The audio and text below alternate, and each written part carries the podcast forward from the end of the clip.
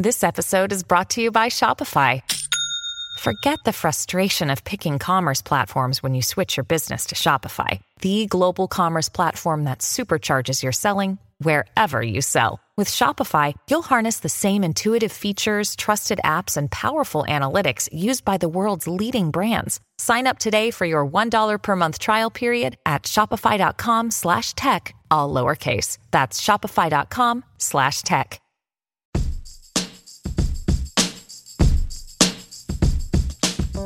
Hi, I'm Tanner Olson, and this is episode two of Walk a Little Slower, a podcast where I share a thought, a poem, a question, or message. This is a podcast where you are invited to slow down, to lean in, to hold fast, and to eventually keep going. Welcome.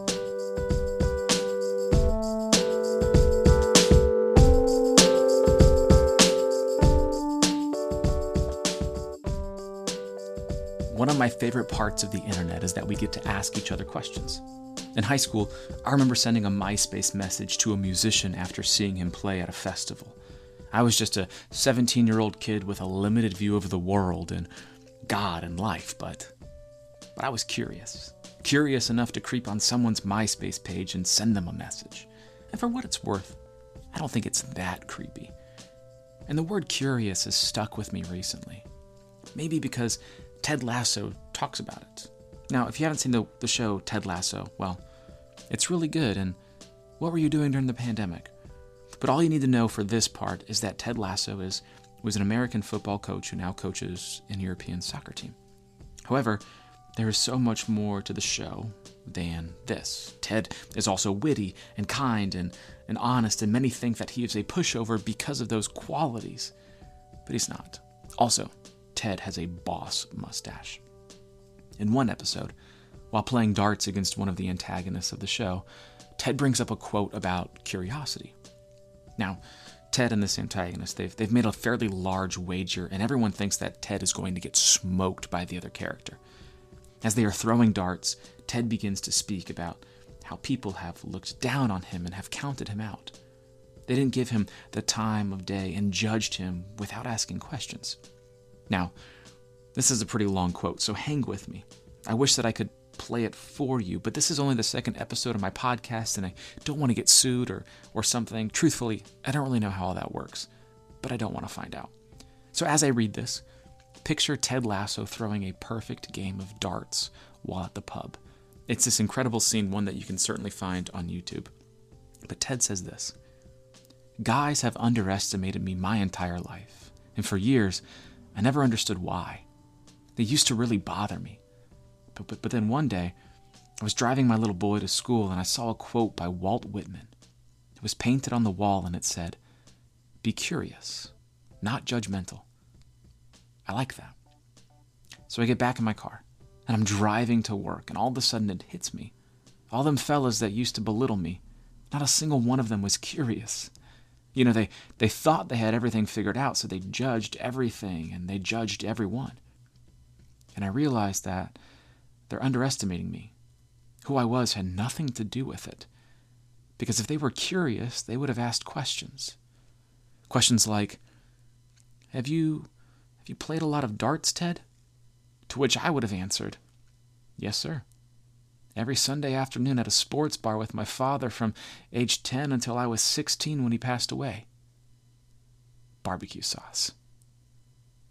Ted says those two final words, barbecue sauce, wins the game and ends the conversation.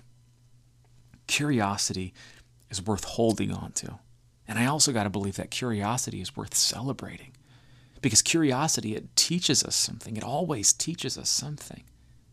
Maybe it's one of the reasons why I try to answer every message I receive online. I want to honor it. I want to honor the people who are sending me those messages. I want to be like the guy who I messaged on MySpace in high school who said, "Yeah, I'll I'll respond. I'll I'll talk to you."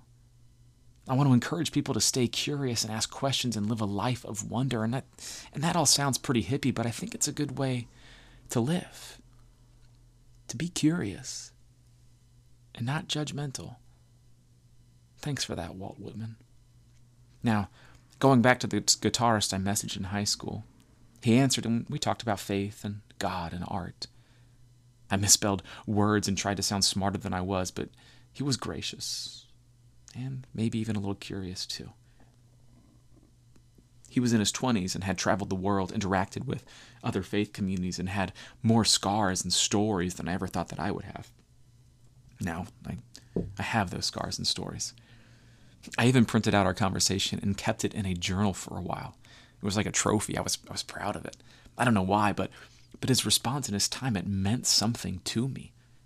And it taught me that I could do the same, that I could give my time and attention and, and the little that I have come to know about the world and life and God, I could share that with other people. The other day on Instagram, I did one of those ask me anything things on my story. Now, I understand that was a poorly worded sentence, but I'm not sure how else to say it. But you get it right. Like people sent me questions and I gave them answers or I attempted to make a joke of some sort. And one of my favorite questions that was submitted was one that I have asked myself before. And I have to believe this question was born out of honest curiosity. But they asked, Are there ever times when you just run out of hope? And I don't know who sent the question. I don't know the story behind this question, but I but I do think each of us has our own story behind this question. Are there ever times when you just run out of hope? And maybe that question came from loss or uncertainty, grief, pandemic, exhaustion, fear, heartbreak, or, or maybe just a bad burrito. I don't know. But that question can come from really anywhere. Lately, I've, I've been thinking about how we are to honor our feelings. And again, this also sounds a little, uh, a little hippy dippy to me, but but it's true. We have to honor our feelings. Feelings aren't something to be ignored or stuffed away. There is something to them, there is something behind them. And a friend once told me that emotions, they're not to drive the car, that our feelings are not to drive the car, but they also aren't meant to be stuffed in the trunk. We see them, we honor them. One of my favorite bands is New Found Glory. And in their song Understatement, they sing, I can't help how I feel. And it's true. Now, yes, this song is about a breakup. But all that to say, sometimes we, we truly can't help how we feel. And sometimes, and I don't know, maybe it's just the winter that we're in, but sometimes I just feel meh. You know what I'm saying? I just feel meh. Now, I do believe when we talk about feelings and emotions and mental health, and for what it's worth, I, I do believe the church is doing a, a, better job at talking about mental health. And I think our society is doing a better job of coming alongside those who are who are struggling or those who feel meh. And overall, I, I think that we're doing a better job of continuing with hope through seasons of darkness, trouble, and our own personal mehness. That's mehness, not menace. And yes, mehness is a new word that I just created. Trademark. But what I have come to learn is yes, I, I cannot help how I feel, but I have also learned that how I feel does not change the truth. But the truth doesn't always change how I feel. Faith, hope, and love, they always remain. However, sometimes I just feel sad. I feel lost, I confused, I feel unsure, I feel behind, I feel, to say it again, meh. But through it all, the truth remains. Recently, I, I talked with a friend about the phrase choose joy. Now, before I go any further, I just want you to know it's okay if you say this. Sometimes I disagree with it, and sometimes it doesn't make me feel like I'm at home. But we both, my friend and I, we, we, we have a hard time with this phrase. It rubs us the wrong way. But that's, we'll get into that in another podcast. It's coming, don't worry. But this phrase, choose joy, when I read it, I feel like it sees past how we feel and it directs us to, to choose joy. Something beautiful and good, but, but it doesn't really honor how we're feeling at the time. If you're feeling sad, or if you're hurting, or if you're depressed, or under the weight of judgment without curiosity, choosing joy in that moment doesn't seem fair to how we are truly feeling. And if we, if we don't reveal how we feel, if we don't sit with how we feel, it's going to be hard to heal. As my friend and I talked, she reminded me how God cares how we feel, how God, He cares about what we are going through. He doesn't see our sadness and demand that we choose joy, That's not how love works. God sees our sadness, He sees our grief, He sees our fear and worry, and He invites us to come close. To come close to Himself, to love, to peace, to hope. There have been times when I feel like I have run out of hope. There are times when I misplace it. There are times when I forget about it. There are times when I ignore it. There are times when I run from it. There are times when I bury it. But you cannot run out of something that doesn't end. Hope doesn't end. Hope, it remains. And hope, it leads us forward. I'm coming to see and believe that hope, that hope can also be heavy. Hope isn't something that we tuck in our pocket, but it's something that we carry together. Recently, I, I read that hope is a team sport, and I really like that. Emily Dickinson, the wonderful poet, she wrote that hope is the thing with feathers. And I think that's beautiful, but I had to read the whole poem to understand what she meant. And I get it now. And she's right. Hope is the thing with feathers. But I also think hope is a hungry lion. It fights back, it searches, it keeps its eyes open, it is restless and yet confident. My hands, they, they can't help but write the word hope. If you follow along with my writing, it comes up all the time. Hope is in me. It's active, it is breathing, it is singing, it is continuing, it is calling. And I'm not sure hope can be put into words, and perhaps this is why I write about it so often. Line after line, I am attempting to put into words what cannot be put into words. This might sound useless, like walking toward a dead end, but for me it is therapeutic. It's a therapeutic reminder of the truth that hope is real and it remains. Over the years, I've come to see that hope is the full assurance of what God will do. Hope is a confident expectation that good will find us in the future. Hope is a peace that continues through the chaos. Hope is beauty in the brokenness. Hope is the certainty that remains in the uncertainty. Hope is the sun rising and setting and reminding us the light is on the way, that the light is always on the way. And as I've written and shared hundreds of times, hope doesn't let the story end, but it keeps our story moving forward. How do you define hope? Often we confuse the word hope with wish, which is like confusing gunpowder with sand. Although we use the two words interchangeably, hope is much more than a wish, leaving us with very different results. In hope, there is an unshakable confidence and everlasting certainty, while a wish it lacks confidence and it lacks certainty.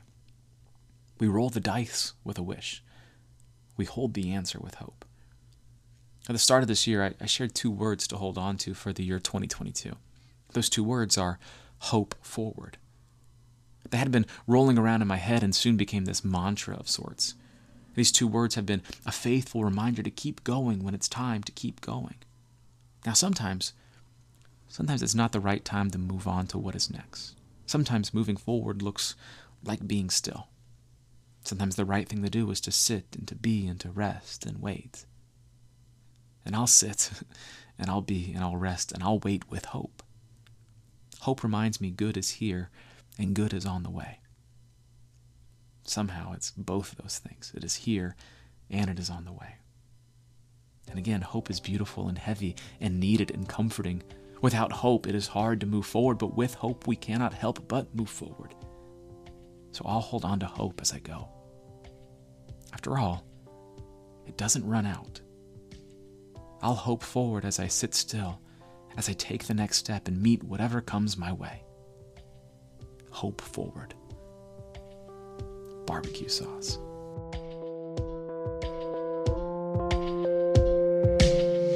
Before I share a final poem, I'd like to say thank you for listening to episode two of Walk a Little Slower. If you have a question you'd like to submit, send it to written to speak at gmail.com or send me a message on Instagram. I just told you, I like getting messages, they're very nice. And I love to answer it or to turn it into a podcast episode. So thank you again for joining me on this episode.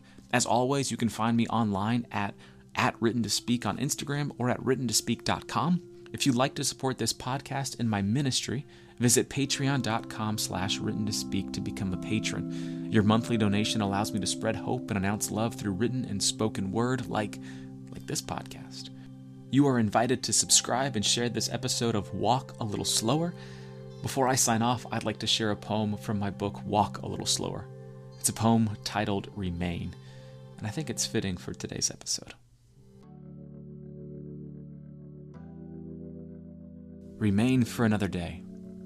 Remain with a hope that remains. Remain to work through the shame. Remain to fight through the pain. It's okay to sit with the pain, to wonder how and why, to not know what comes next or when to take another step. And hear me say that's okay. Our pain needs time. And our pain needs another by our side, and our pain is not the end, but our pain needs time to mend. And we have time. And we have each other. It's okay to sit with the pain because I know, I know hope remains. Hope